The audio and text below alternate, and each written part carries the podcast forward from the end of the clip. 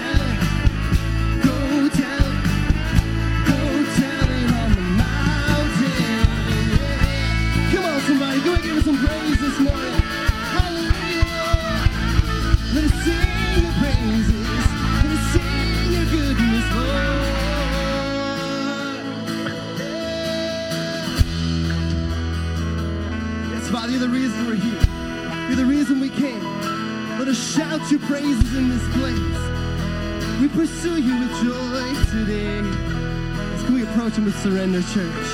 There is a light that burns in the darkness. That's right. There is a hope that washes the fear away. Thank you, Jesus. There is a peace that settles around us. Yeah. It is a love that sets our hearts ablaze. As we surrender before you now, Lord. Father, we're on our knees, with every heartbeat we bring you this offering. Lord, come fill this place. Father, we're crying out. Spirit, we need you now. Glorious love surrounds us. Lord, come fill this place. Come fill our hearts now, yeah.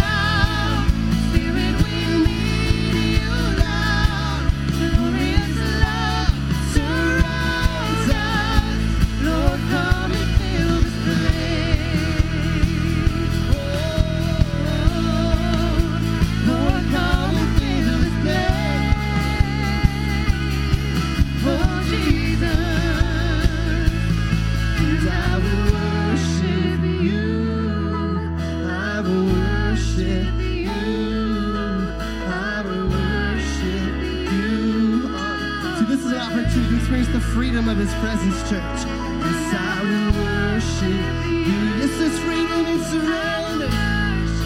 We bow down in Your freedom of Your presence. Oh, You are the Lord, oh yeah. I will worship till I will worship You.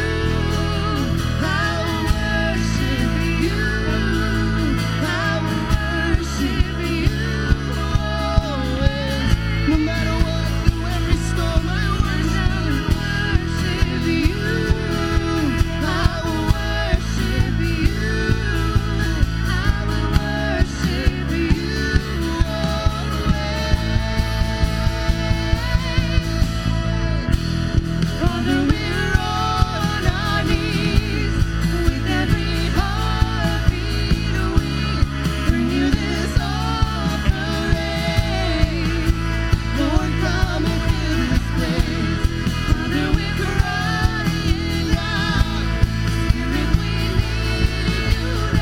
Spirit, we need You now. Glorious love, surround. You make this Your promise to me. And I will worship You. I will worship You. I will worship You always, always, and I will worship You. I will worship You. I will worship You always. Yes, Jesus. I will worship You always. I will glorify Your name. Yes, King Jesus. What child is this who laid to rest a man's life is sleeping? Whom angels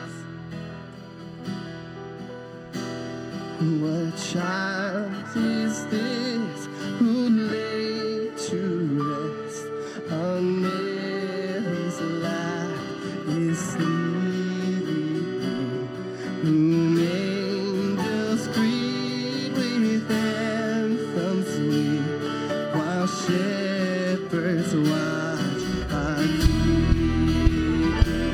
watch our King. Yes, 'cause this is our King.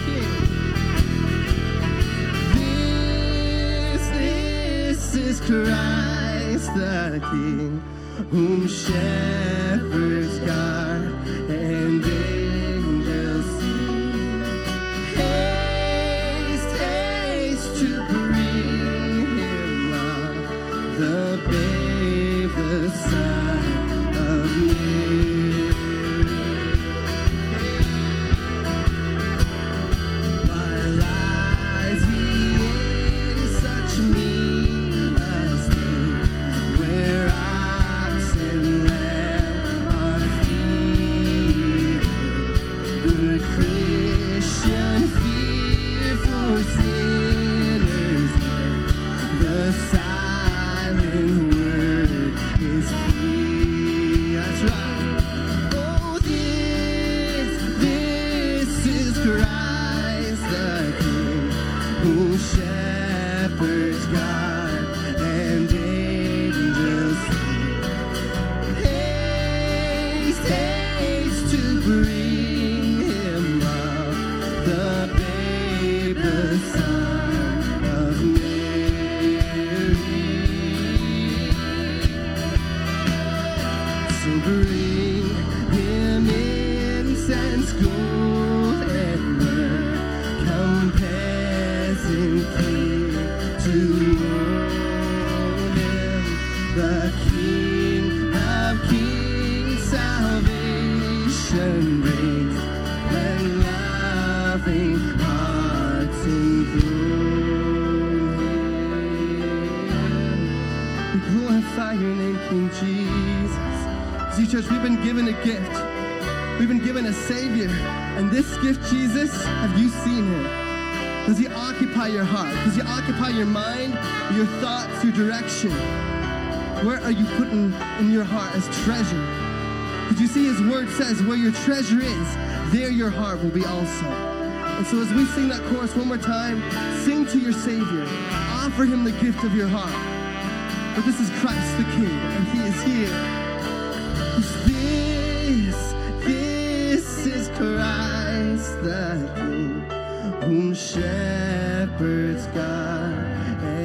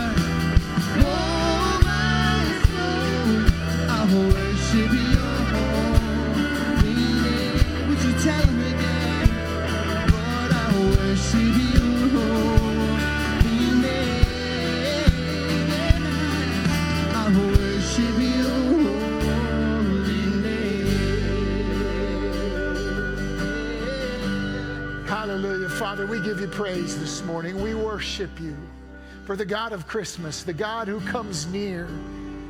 The Word becomes flesh. You make your dwelling among us. God, we worship you, the God who steps down among us. And we praise you this morning and we celebrate you. On this Christmas week, Lord, we marvel at the manger, at your heart, at your desire for us. And we receive the gift that you give. The gift of a Savior makes us unafraid of eternity, unafraid of the future. God, we praise you this morning. Thank you, Jesus, for who you are and what you've done. And friends, as a family, as his family, sons and daughters, brothers and sisters, let's pray together the way that Jesus taught us to. Would you pray with me? Our Father, who art in heaven, hallowed be thy name. Thy kingdom come, thy will be done, on earth as it is in heaven. Give us this day our daily bread, and forgive us our sins as we forgive those who sin against us. And lead us not into temptation, but deliver us from evil. For thine is the kingdom and the power and the glory forever. Amen. Lord, we bow our heads together right now to pray for healing in our land. Our land needs a Savior, God.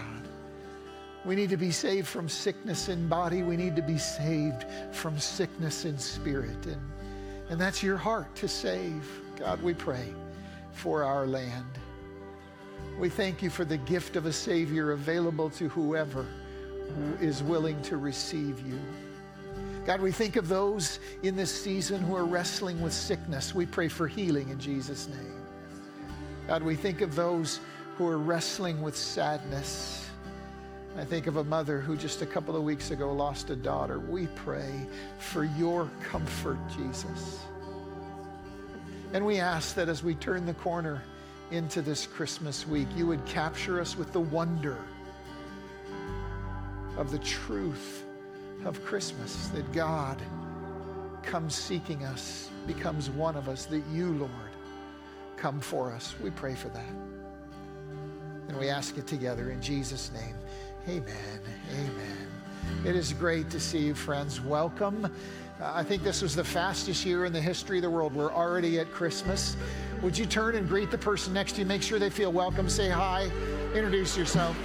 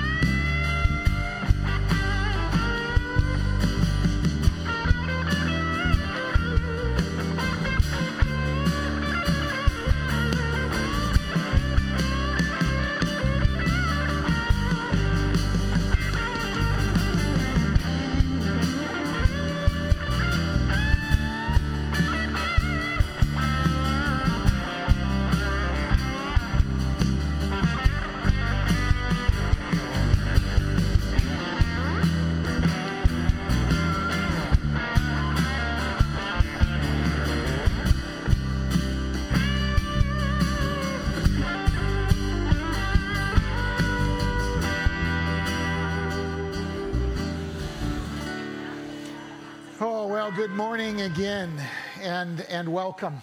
Special welcome to everybody joining us on the live stream right now from your home or your hotel or wherever you are. We're thrilled that you're with us. The band got a little crazy there, breaking out little, I think that was R&B this morning, wasn't that in first? Yeah, that was all right. That was good. We should be rejoicing at this time of year, amen. Boy, we should be. The story of Christmas is so amazing. I grew up not in a church home. I didn't grow up knowing the real story. And when I first heard it as a young man, I was like, I'll never forget it. I was like, you mean God became one of us? And I kind of haven't gotten over it since. But it's amazing, amazing stuff. Welcome this morning. Hope that you have a wonderful Christmas weekend planned. All of you who ventured out this morning in ugly Christmas sweaters, you get special praise this morning. Thank you for that. Matter of fact, we have a little contest in every service, and you know, Pastor Dave is the chairman, treasurer, secretary, and comprises the entire judgment committee all by himself. And so he lets me know who our winners were this morning. We got some little gifts for them. We've already gave them to us, but we thought we'd share with everybody. So first prize in second service went to Barbette Armstrong. Where's Barbette? Would you stand up real quick, Barbette? There we go. First prize went to Barbette. Yep, she's a winner. Comes with batteries, I see, or you just move your feet real fast a lot.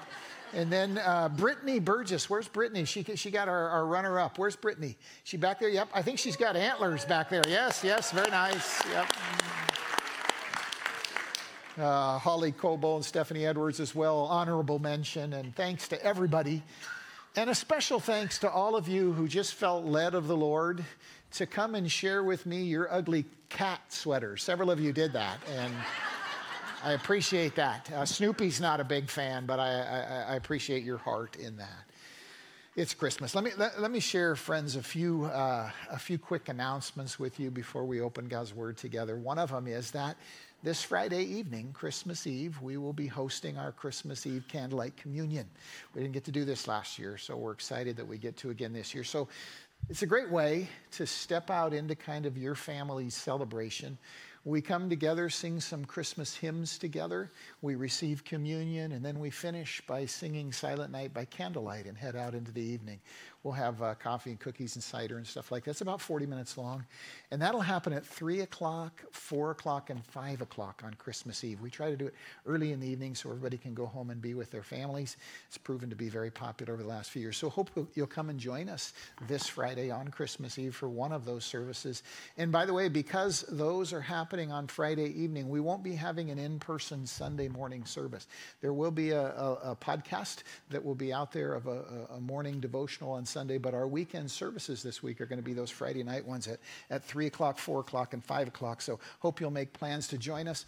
No midweek events this week because of Christmas, so Youth and Impact and Forge, all that Wednesday night stuff won't be happening this week. Be aware of that. And then also the teenagers are getting ready to head out right after the new year, that second week, of January. They're headed out to winter camp. And so the signups are live for that. You can go online, young people, and sign up for that. Moms, dads, you want to sponsor a young person to go to camp, winter camp this year, you can be a part of that as well. You can do all that through the website. So good stuff. And then I just want to thank us as a church again. You know, this time of year, needs emerge in our community, and we as a church, because we're so generous, are blessed to be able to meet a lot of those needs. Pastor Dave has been crazy busy the last few weeks, and we served a family this week who lost a father to COVID just a short time ago. We stepped in, filled up their pantry, replaced a lot of their appliances in their home, so God's in the middle of that. As well, over at the hospital, our healthcare workers, we took care of them by setting up a rest and recovery, a stress reduction room. You can find out more about that talking to Pastor Dave or stop by the hospital. But we got to do those kinds of things as a church. So thanks for helping us be a part of that. Thanks for making that happen. Grab your Bible, if you would, this morning and open it to Matthew's Gospel, chapter 1. And we're going to spend a little time together today in the Christmas story, because God wants us again and again to touch the reality of what Christmas is about. And sometimes, you know, with all the stuff that's swirling around our world, we lose touch with the reality. And this morning he has something very specific he wants to say to you. Do you remember a time in your life when you were uncool? Do you remember what that feels like?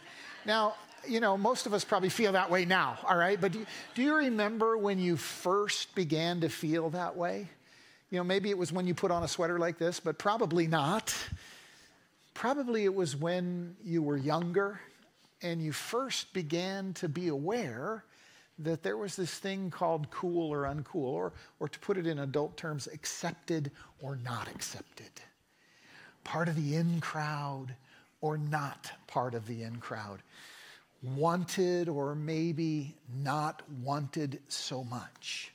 You know, in many ways, growing up is a slowly dawning awareness of what's cool or not, of whether we're cool or not, of wondering whether we're accepted or cool or not. It starts very young. My wife, Rhonda, is teaching the preschoolers here in second service this morning, and she's very popular among the preschoolers. They run to her, they love her, they cheer her. If they see her in the supermarket, they flock to her, at the park, on the street, wherever. She's always getting mobbed by these preschoolers. Oh, Miss Teacher, Miss Rhonda, and they love her and everything until they move up to the next grade of class. At that point, they won't even look at her in the foyer because she's not cool anymore. She's the baby kid's teacher. And you can begin to see this thing happen. And it's hilarious. Rhonda and I have been laughing about it for decades. That feeling grows as we get older. Somewhere around late elementary, early middle school, boy, it gets kind of acute. Do you remember wondering whether you were cool or not? Wondering whether you were in the in crowd or not, accepted or not, wondering where you belonged, where you were wanted? And I remember I got caught kind of in a weird place in middle school because I was very involved in sports and fairly good at it. And so I ran a lot of times with what you would call the jock crowd back in those days. But my heart, I really wanted to be in the library with my fellow nerds. Somebody say amen, right? I really wanted to go in there and hang out with that gang and do what they were doing. But there was this tension because if my jock friends saw me hanging out in the library, like, what's wrong with you, Greg? What are you doing in there? And then my nerd friends, if I was hanging out at lunch with my jock friends, they were like, well, are you betraying us? Are you leaving us? Are we still your people? I remember feeling caught in the middle of that and wondering where I belonged. Do you remember what it felt like to feel that? Now I'm closing in on 60 and I'm in serious danger of just not caring whether I'm cool about anything or not anymore. I don't know a single Taylor Swift song. Does that make me uncool? See, you're all leaving me behind. That's how bad it's getting. I remember walking downstairs a couple of years ago and seeing my wife, Rhonda, sitting at the table with her laptop. And I said, hey, what are you doing, baby? She says, well, I'm chatting with Mom. Her mom lives down in Eastern Oregon. And I thought, oh, cool. So I'm over there getting what I was getting out of the fridge. And I look over and I notice that they're chatting on the computer. My first thought was, you could chat with your phone. But I said, what are you doing? What program are you using there? Oh, it's a new cool chat program. I thought, well, you got your phone. Why would you need a chat program on your computer? She says, it's really cool. It's called Skype. I said, oh, you're chatting with your mom on Skype. Yeah, this is cool. Look, it's in real time. I said, watch this. And I went over and clicked, and boom, they could see each other's faces. They were like, oh, wow, oh, look at you. Ah. And I thought, we're not cool anymore. We are not being cool. We're not keeping up anymore. Let me ask you something, friends. How important is it to you to feel cool, accepted, part of the in crowd? How much of your emotions and your thinking and your feeling, your behavior, how much of that is governed by this desire to be cool, to not be uncool? If I could tell a story I'm not proud of, when I was in middle school, I had a friend, his name was Dennis. Dennis and I were buddies. We loved the same things. But when I got into middle school, it slowly dawned on me that first year that Dennis was not what most people called cool. In fact, most people called Dennis uncool. Most people tended to avoid him for a host of reasons. And slowly, I became self-conscious about the fact that Dennis was often hanging out with me. I didn't want to be seen with an uncool person. Whether it was in the library or at lunch or wherever, And it was even more acute because oftentimes Dennis would walk home from school with me because we had to go the same way mostly, and then we'd divide there at the end. And so after school, he'd be waiting for me. And as all the kids were getting out and going on their buses and going their various ways, here's Dennis coming to me. And I became self-conscious about that. And one day I decided, I've got to put an end to this. Otherwise, I won't be cool. I won't have any hope of being part of the cool crowd. And so on the way home, as we walked, I started saying things to Dennis designed to drive him away. And I had a problem in those days with fighting, and I started intimidating Dennis and threatening Dennis as if I wanted to pick a fight with him. And I succeeded on the way home in driving Dennis away. When we got to an intersection, he just turned and walked off. And at first I remember thinking, okay, I got that accomplished. But it wasn't very far before I started wondering about what I had done. And I got home and I thought to myself, oh my goodness, did I just lose a real friend? And suddenly my desire to be cool had become the most uncool thing imaginable. And I thought to myself, how am I going to overcome this? How am I going to deal with this? He's going to be there at school tomorrow, and how's that going to go? And The next day, when I got to school and I was getting my stuff out of my locker, the most wonderful thing happened. Dennis came up beside me and said, "Hey, Greg, good morning," as if nothing had ever happened. And in that moment, a massive relief washed over me and a gladness that I had been saved, you might say, from what I was doing to myself and to Dennis. And, you know, we're friends to this day. I see him at high school reunions now sometimes. And if you can imagine, I'm still apologizing to him for that walk home that day. But we're friends. He's a believer. It's cool stuff. I share that story with you because Christmas is the story of God seeking uncool people. God seeking people who have made messes of their lives, who don't know how to be winners, who don't know how to be the in crowd, who don't feel like they belong. Christmas is about God seeking all of us who feel that way. And here's a secret. Everybody feels that way. Christmas is the story of God seeking us in our messes. Listen to what the Bible says with me together for a few minutes, would you? Matthew chapter 1, beginning with verse 18. Here's what the scripture says.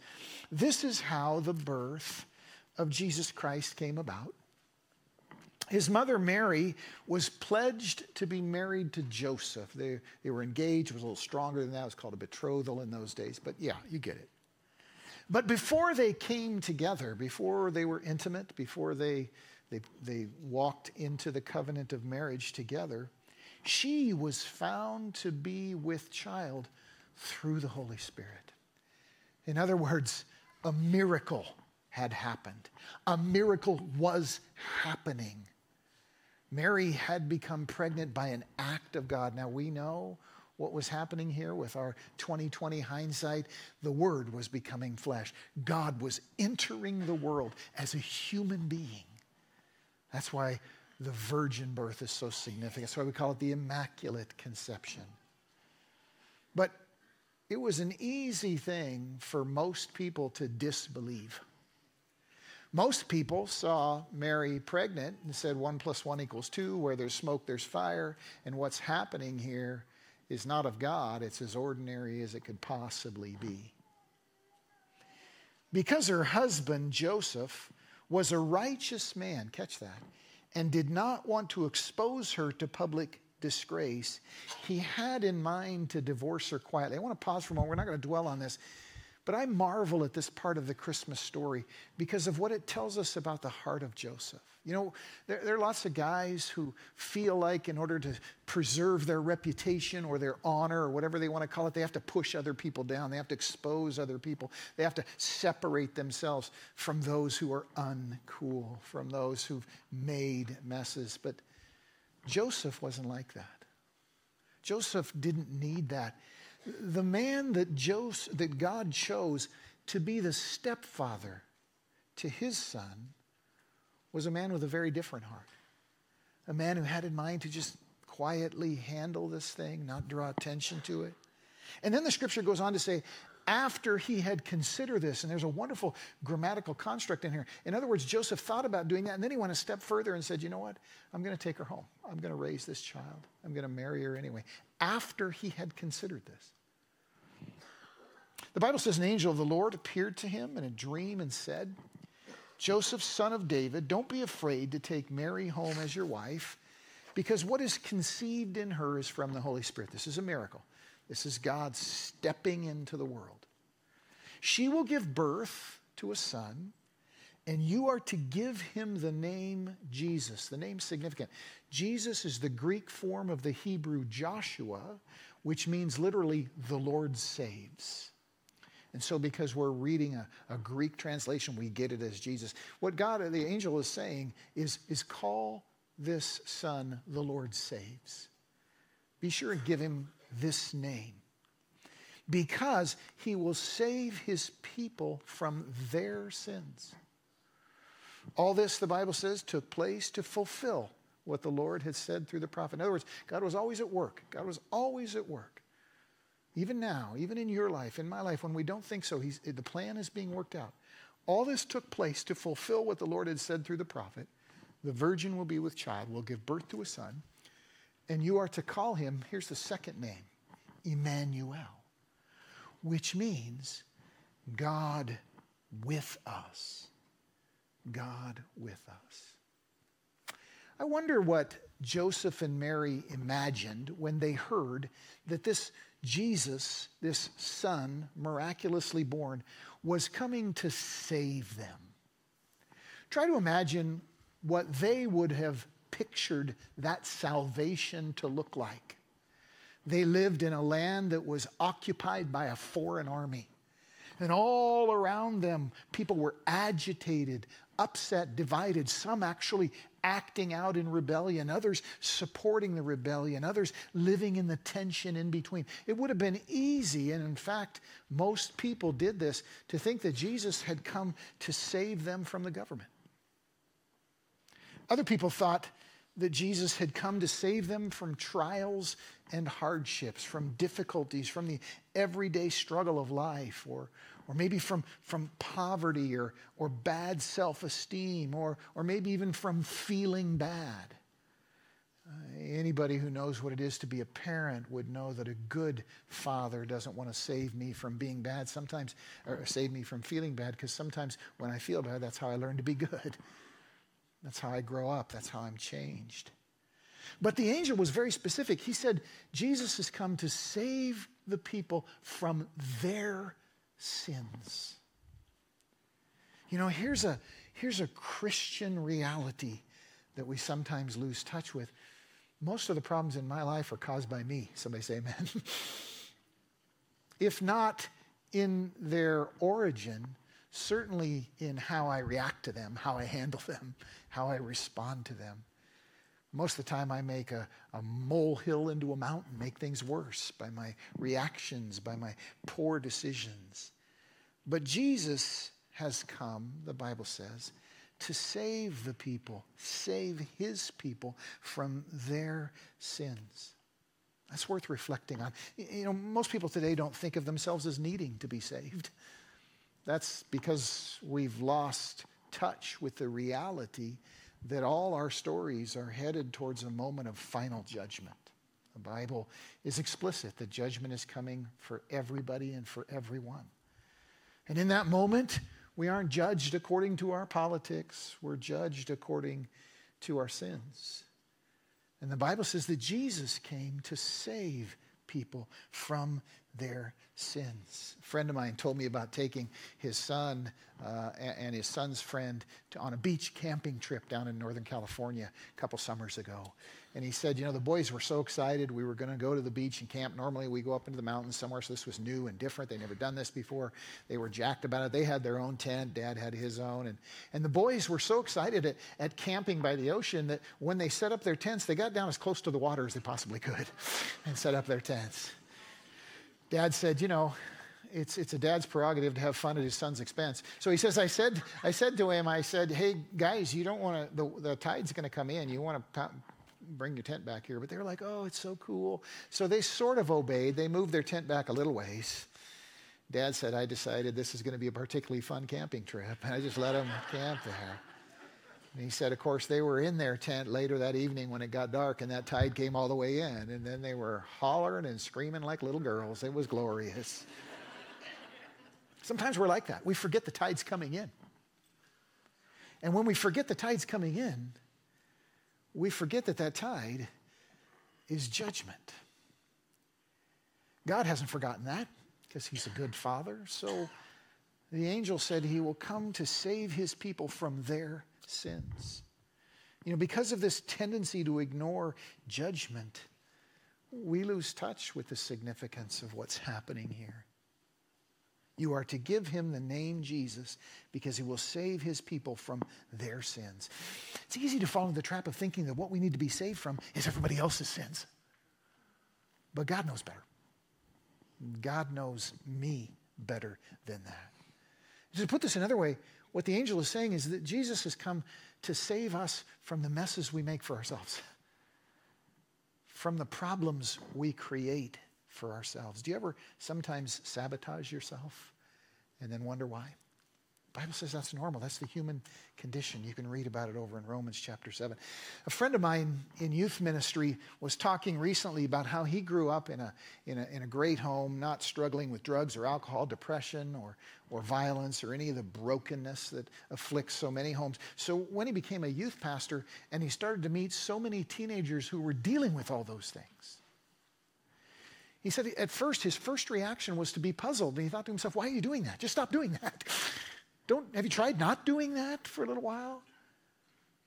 But then slowly he began to understand that ministry isn't collecting people who don't struggle, but reaching out to people who do.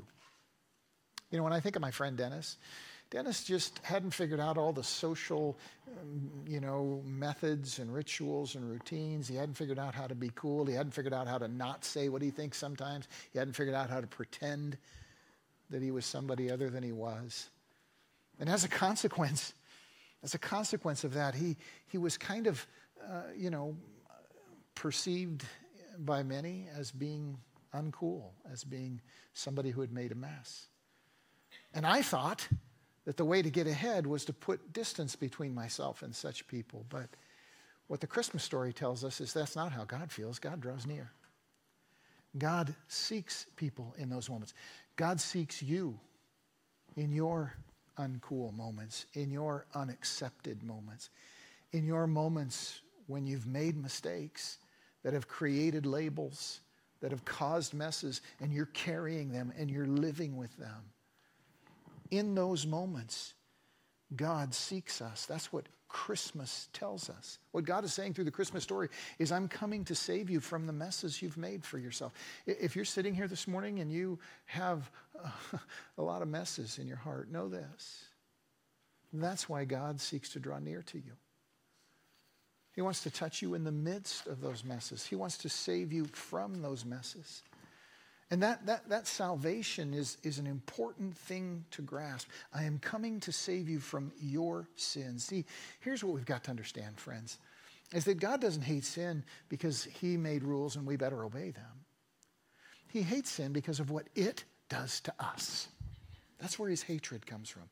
He knows, for example, that sin is addictive. It steals away our self-control. It creates appetites in us that then dominate us. Jesus put it this way. He said, I tell you the truth, everyone who sins is a slave to sin. God hates sin because of that. It's power to do that to us, to take away our self-control. He hates sin because it's deceptive. It promises things it never delivers. It promises satisfaction. It promises joy. It promises fulfillment. It promises freedom, but it never delivers them.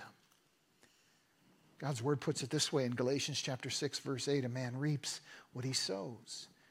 So the one who sows to please his sinful nature, from that nature he will reap destruction. The one who sows to please the Spirit, from the Spirit will reap eternal life.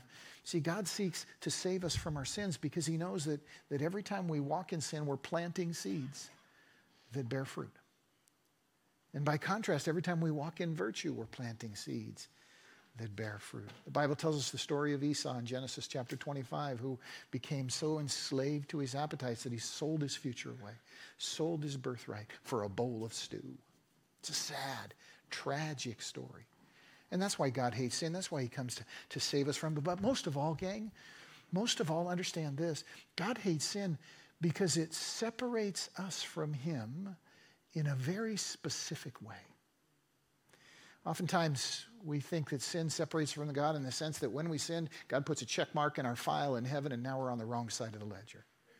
Nothing could be further from the truth. The Bible tells us in Genesis chapter 3 that when Adam and Eve sinned, the first effect of sin was that they began to hide from God. They began to withdraw from him. The Bible says that after they sinned, God came looking for them in the garden the same way that he had every other day. Any good parent understands that. And God came seeking Adam and Eve because his heart for them hadn't changed in the slightest, but they thought it had. And so what did they do? They sewed garments. They created false identities for themselves. They hid in the bushes from God. They hoped they wouldn't be noticed. What a foolish thing. And God came calling them and saying, hey, where are you? This is our time. This is when we normally meet. here and now. Why are you hiding? See, what sin does to us is it makes us think God doesn't want us. It makes us believe that he doesn't desire us or to seek us. And that can go so bad. You know, the story of Judas is tragic because he wasn't the only one who betrayed Jesus that night. All the disciples did in one way or another. Peter in pretty dramatic fashion. But then, after having done that, Judas stopped believing Jesus wanted him. And the scripture says that his story ended in hopelessness, despair, and suicide. God hates sin because it makes us think he doesn't seek us, when in fact he does. And when we feel and think like that, we cut ourselves off from him. You know, that next day at middle school, Dennis invited me over to his house. Hey, you want to come over, Greg? We'll play games this afternoon. I remember feeling, wow, just yesterday I was such an idiot. And you're just looking right past that. And I remember being so thankful for that and understanding that Dennis was my friend in a way I had never yet learned to be to him, and being grateful for it. And God wants us to understand the same thing, that he seeks us. That's why he comes as a savior. And he wants us to understand that through us, he wants to reach other people like that, other people like us, other people struggling with the messes they've made. You and me are tempted in the hurry and hustle of our lives to avoid people that are difficult because of their sins, that have made messes of their lives, that haven't learned to be polite or appropriate or timely or good or easy to be around. And so we seek to avoid those people. God draws near to those people, and God draws near to you and me when we are those people. I have a friend of mine who I admire very much. He's in my small group, men's group, that we meet on Thursday mornings, and in his retirement, he's very well off and well known and popular. And if he wanted, he could always be hanging out with the cool kids. But every week, he drives to downtown Seattle to spend several hours in an emergency homeless shelter for street teenagers. And what does he do down there? He just spends time listening to them. He sits with them. He hears their stories. He talks with them. Sometimes he says he gets a chance to pray with them. But he goes down there to give his attention because he knows how important and significant that is. He knows that that's God's heart. Many of us say, wow, those folks have made messes of their lives. It's a hassle. It's too much work. It's too hard. And there's more to those stories sometimes, but the Christmas story tells us that God seeks us in those moments. My friend understands that, and I admire him so much for that. Jesus put it this way. He said, it's not the healthy who need a doctor. It's the sick. Every time I read that, a part of me wants to go, duh. Right? But it's easy to forget. It's not the healthy who need a doctor. It's the sick. And he said, I have not come to call the righteous, but sinners. In middle school, I would have said, he's come to seek the uncool. And I'm glad for it because, you know, way down deep, I'm one of them. No matter how I may appear to you, we're all one of them. Imagine if Dennis invited me to his house that next day or came up to my locker that next day and I said, no, I don't want you around. And what if I said that from my own shame? What if I said that from my own regret? I would have been cutting myself off from Dennis's friendship. My sin would have changed me to the degree that I cut myself off from his friendship. That's what God says he doesn't want to happen to you and I. That's why Jesus comes to save us from their sins. To be saved from my sins means to be rescued from addiction, rescued from deception, and most of all, rescued from the belief that God doesn't want me and doesn't seek me. At Christmas, the angel said that we should call Jesus by two names, though. So as we get ready to close, let's take a moment to reflect on the other name. Our dog has a bunch of names. If you have a dog, they probably got more than one name, right? They got the name that you gave them. Like our dog's official name, it's on her border collie papers. She's Eleanor Mavis Dalton. I came up with that myself. How outstanding is that, right? Eleanor, but she goes by Ellie most of the time. We call her Ellie most of the time. But you know what? She's earned a whole bunch of other nicknames that she gets called every day. Maybe the most common is dumb dog. Hey, dumb dog, what are you doing? We call her Fraidy Cat. She has a special fear of real estate signs. I don't know what that's all about, but she's afraid of real estate signs, so we call her Fraidy Cat. Rhonda calls her Oopidstay Ogday, which, trying not to hurt her feelings by calling her stupid dog. We call her Hair Farmer because she is definitely that. We call her Stinky. We call her Hal, which is short for halitosis because her breath has earned that title. In the same way, Jesus has more than one name, and he earns them both. You shall call him Jesus because he will save his people from their sins. And you shall call him Emmanuel, which means God with us. How do you feel when you know somebody wants to be with you? That's a good feeling. That creates relationship. That creates friendship. When you know that somebody actually desires to be with you. At the end of the day, saved from their sins means to be saved from the lie that God doesn't want to be with you. And especially that he wants to be with you in your worst moments. The angel didn't say, he's Emmanuel once you put your sins behind you. He said he's Emmanuel in the middle of your mess. He wants to be right there with you in the middle of it. Doesn't it feel good when you know that someone wants to be with you despite your flaws? I was at an event in our church recently, and some folks were volunteering to serve at that event. They were handling some of the food preparation and table waiting. And these folks I've known for some years. They're believers, and they have learned how to be the cool kids. They've learned how to keep their ducks in a row, be appropriate, be well received. But during the course of that serving time, they met another person who was also serving that night. And this other person was deep in their messes. This other person was recently homeless and had only just barely escaped that condition, was wrestling with a host of challenges in their lives because of a broken life. And these friends of mine, when they heard that story, they didn't know it at all. They heard that story, and immediately their hearts went out. And they said to this other person, hey, we've got a mother-in-law place at our house. Why don't you move in for Christmas? Why don't you move in and be part of our family's Christmas? And the person that they said that to was so profoundly moved. You want me? You want me to be at your place? You want me to be with your family? And it was a beautiful moment. That's what God wants us to understand about his desire for us at Christmas. That's what Emmanuel means. That's what Jesus means. I read a story this week about a woman named Mary Daniel. A couple of years ago, Mary and her husband Ed, who had been married for almost 40 years, began to wrestle with a health challenge. You see, Ed was diagnosed with Alzheimer's, and that began to be harder and harder in their home. Eventually, it got to the point where Mary just couldn't handle all that Ed needed at home by herself every day. And so they got to the point where she had to make the wrenching decision to have Ed in a long-term memory care facility. So he was moved into it. The two of them being deeply in love, not one day went by that she wasn't down at the memory facility, spending most of the day there with Ed. But then life threw them a curveball.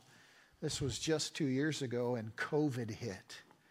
And suddenly that long-term memory care facility was closed, and she couldn't get in. She couldn't visit Ed. She couldn't attend. And that was hard. That was difficult because she desperately wanted to be with him.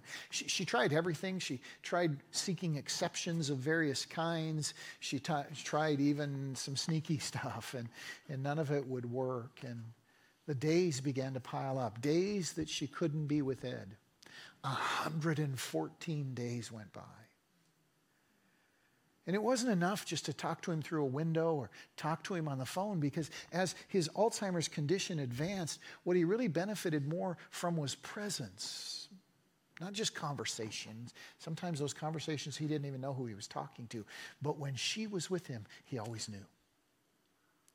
So all those months went by, and she was so desperate to be with him. And then she figured it out. You see, a dishwasher job came open at the senior care facility. And even though she was in her 60s now and not as strong or as full of energy as she once was, she applied for the position. She burned up the phone line. She badgered the staff until they agreed to hire her as a dishwasher. And to this day now, she is able to go every day to that memory care facility just to be with Ed, even though it involves washing dishes half a day every day. You see, church, that's how God feels about you and me. That's what Christmas means, is that God is so desperate for us to know he's for us. He's with us. He wants to be with us. He's so desperate for us to know that he would incarnate and become one of us. He won't just shout it from heaven. He won't just zap us with special effects magic shows. No, he comes among us as one of us, that we might know him as he is. And love like that only asks one thing. It asks that we would be willing to receive it. That's what love wants. When Mary goes to the care facility, all she wants to do is be with Ed. And God asks us to receive what he offers at Christmas, because it's a gift, because it's given freely, because it's from his heart. You know, I talked about Dennis a moment ago, and if I was unwilling because of my shame or my regret, my failures, if I was unwilling to receive him when he came back to my locker, when he invited me to his house, I would have cut myself off from who he is. God doesn't want you and I to do that, so he frames this Christmas story in a way that makes us able to receive him. Down deep, that cool and uncool thing we wrestle with is really about knowing whether or not we're wanted or not. And Christmas tells us that God wants me, and God wants you. And all he asks is that we receive his love. Have you done that? Jesus came to save his people from their sins. Have you let him save you from yours? It's a gift that he offers. All you have to do is be willing to receive it. If you've never done that, you can do that. In just a moment, we're going to pray, and you'll have that opportunity. And here's the last thing I want to say, is that we heard about Jesus' names in the Christmas story this morning, but here's the rest of the story. He wants to change yours. He wants to change yours. Once upon a time, I thought of Dennis as uncool. Now I think Dennis is one of the coolest people I know. God wants to change that in you. And it happens when you bring him your sins, let him save you from them, let him enter into your moment, be God with you. Then he changes your name. You begin to look in the mirror and see somebody different. Here's my last story. In middle school, one of the things that was hard for me to do was remember my locker room combination in the gym. We never had lockers in grade school. All of a sudden, I've got two, one in the hallway, one in the lockers. All I could do to remember the one in the hallway. I was always forgetting the one in the locker. You say, write it down and put it in your pocket. Yeah, tell a sixth grader to do that and see how well it goes. I would get to gym class every day, and I don't know my locker combination. Supposed to change in my gym clothes. I can't. And so I'd have to go to the gym teacher, Mr. Du Bois, who was just like the archetypal, evil, wicked gym teacher. Scared everybody to death, right? I don't know. And he would go in there, and he'd open his book in his office and get my combination, give it to me again, write it down on a piece of paper. Don't lose this. Yeah, good luck, right? So this happened, I don't know, half a dozen times. And every time it was just horror and misery for me to go in front of the whole class and stand there and go, I don't have my locker combination. So finally, I got in there one day and I decided, you know what? I'm going to overcome this with my bold, daring ways. And I figured out how to break into his office to get my locker combination. actually climbed up through the ceiling and down through the tiles and into his locker to get his little... And I'm standing there trying to find my name with the locker combination when you know what happens, right? He walks in. Horror, terror. And I'll never forget what he said and the look on his face. What are you doing? You're a thief.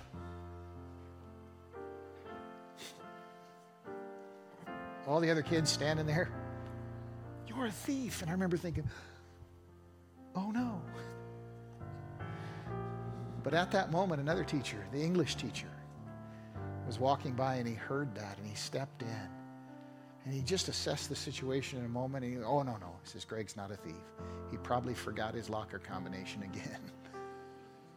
Jim teacher, well, give him his locker combination. He goes off. But that teacher put his hand on my shoulder and said, I know you're not a thief. God wants to do that with you. And it happens when you receive him as your Savior. Would you bow your heads with me? Close your eyes. God, we thank you for your word. We thank you for this Christmas story that reveals you. God, some of us have never received your love. We've never received you as our Savior. If that's you this morning, just know this. God is listening to your heart right now. And you can say today, right here and right now, God, I want you to be my Savior. Jesus, I want you to save me from the messes I've made. The moment that you say that to him, love rushes in. The Spirit of God rushes into you. That can happen right here and right now. Go ahead, he's listening. Father, we thank you for what the Christmas story reveals about your heart for us. And God, we pray that you would send us out into this week with eyes wide open for those that don't know you, those that are far from you, those you're seeking. Send us into this Christmas with that heart, we pray. We ask it in Jesus' name. Amen. Amen. Would you stand with me, please? Just nudge your neighbor if they drifted off there during the message. And, when one follower of Jesus says to another, Merry Christmas, it's special. So I hope you'll say that a lot this week. Now may the love of God the Father, the grace of the Lord Jesus Christ, and the fellowship of his Holy Spirit go with you throughout this week. Go with God. Tell someone you love them. Have a great afternoon. See you on Friday.